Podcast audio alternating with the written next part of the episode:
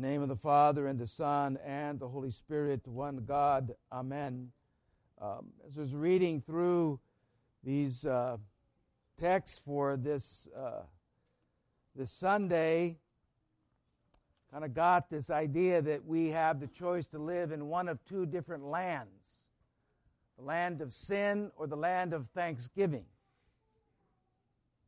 In the land of sin, uh, that I and may, maybe you are pretty familiar with is pretty clear.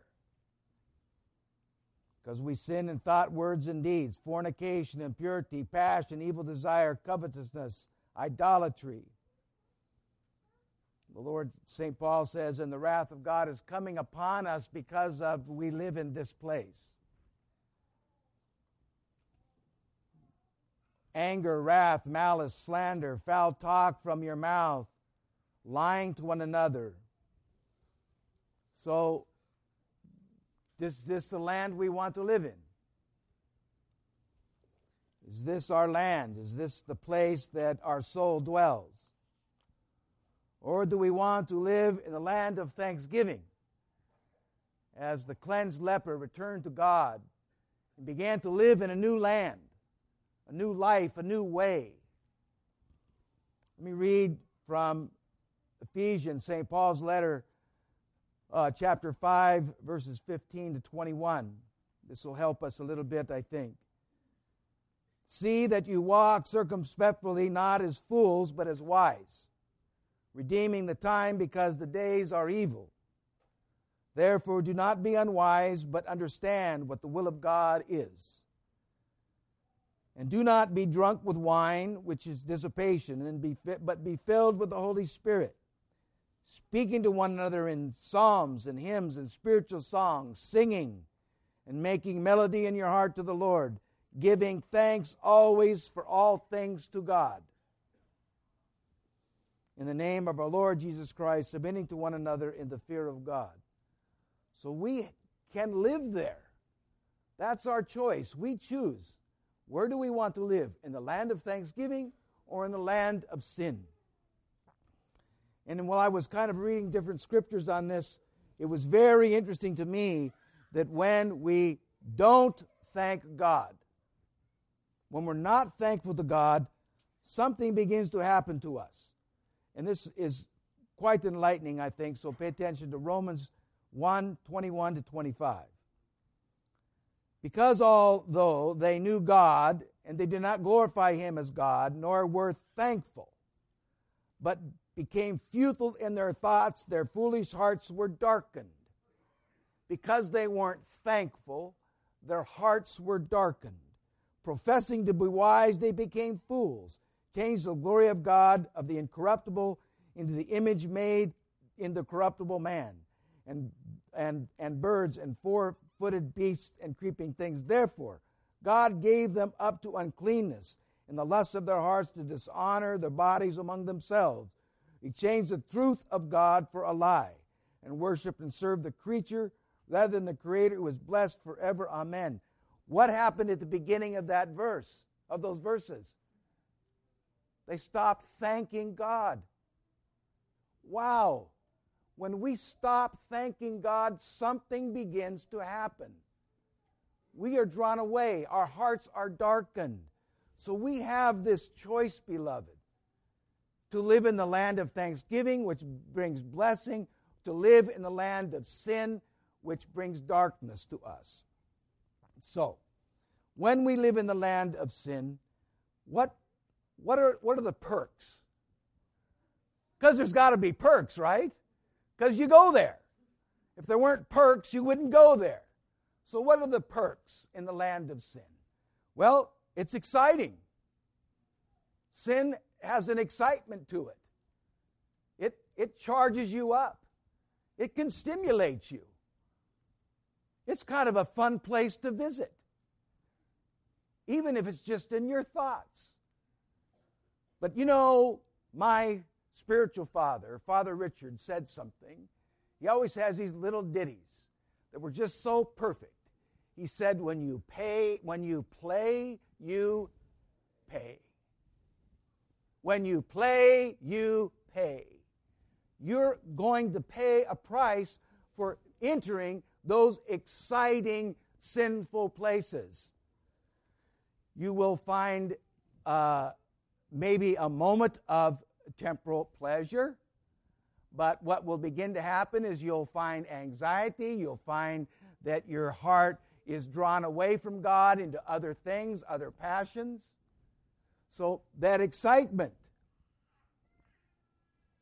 You know, it's so interesting. We were talking yesterday at our clergy meeting about uh, the about anger and the remembrance of wrongs, and that uh, the one issue sometimes with anger that's hard to overcome is that anger is an adrenaline rush. Anger is, has got some stimulant in it, and it's a protector. Keeps people away from you. Rah! I'm pretty good at it too, so. So we need to be careful that we're not getting addicted to the stimulant of anger because it, it does have an addiction. We like it. Uh, it, it kind of builds us up a little bit. The trouble with it is that it takes a lot of energy. It's a drainer of energy. It sucks it out of you. It pulls it away from you. And then you become anxious, and then you become depressed, and then you move into different places. When that is there. So we have to be very careful that when we live in the land of sin, that we understand there are perks there. There are things that draw us into it. Uh, in the land of sin, the voice is very loud. It screams at you Do this.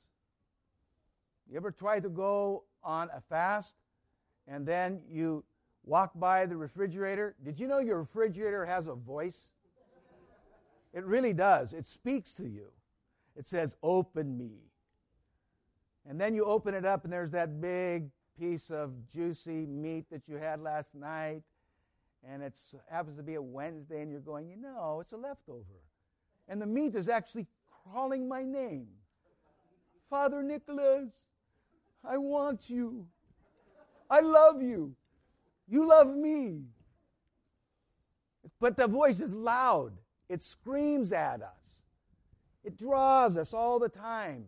And, and that, that voice in the land of sin is loud, and, it's, and it, has a, it has a beat.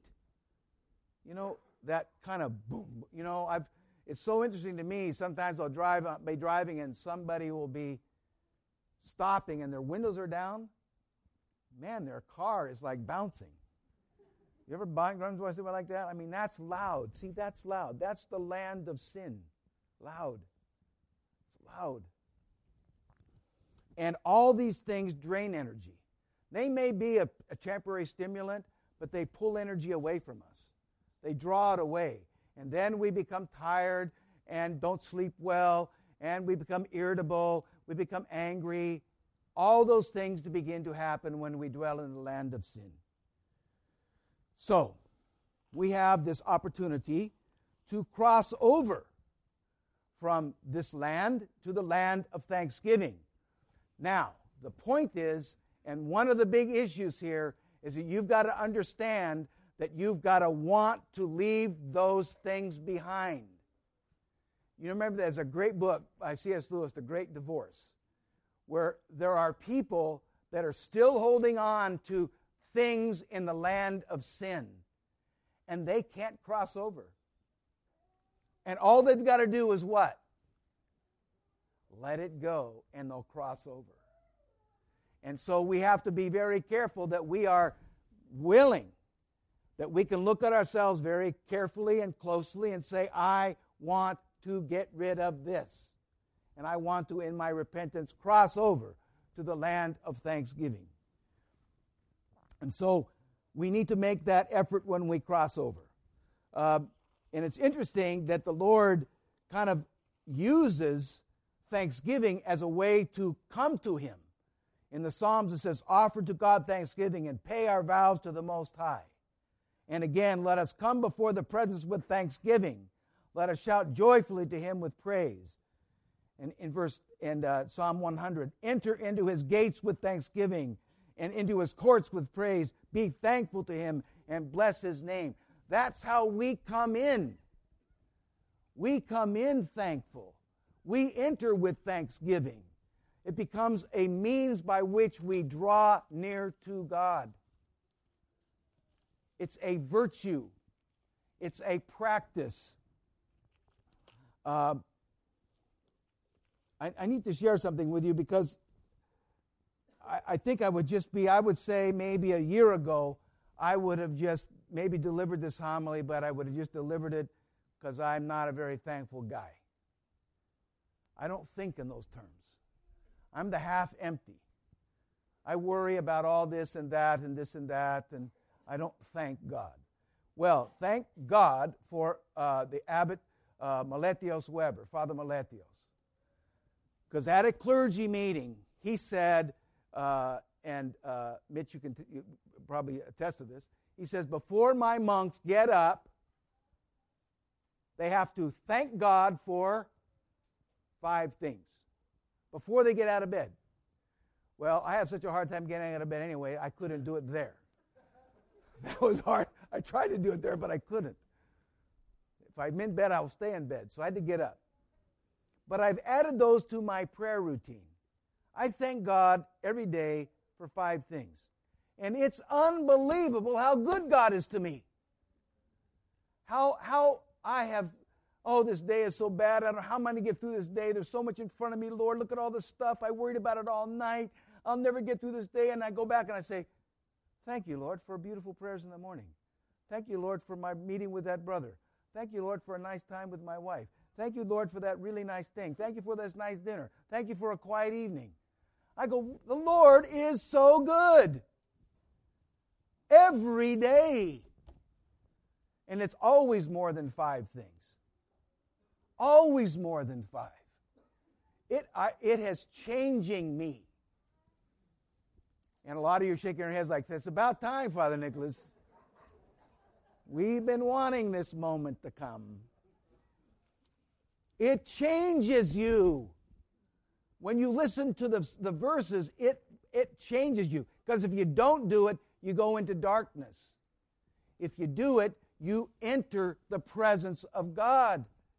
Wow, what a wonderful thing this is for us. Let's look over at uh, Philippians chapter 4. Uh, Be anxious for nothing, but in everything by prayer and supplication with thanksgiving. Let your request be known to God. And guess what will happen? And the peace of God, which surpasses all understanding, will guard your heart and minds through Christ Jesus. What do you get when you come to Christ with supplication and thanksgiving? The peace of God that what? Passes all understanding. You can't get that peace anywhere else. You don't get that peace in the land of sin. That doesn't exist over there. It only exists in the land of thanksgiving. Thank God. Be thankful to God.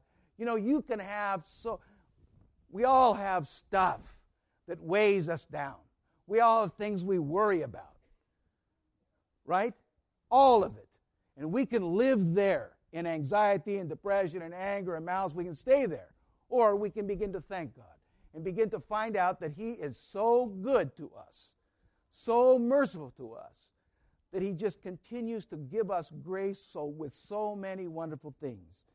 And so we live then in that land of thanksgiving. We live content, content with what we have, content with who we are. We don't look around and, and are jealous or complain because that guy's got more than I got. I'm just happy that God has blessed me and has given me what He's given me. We all can do that here.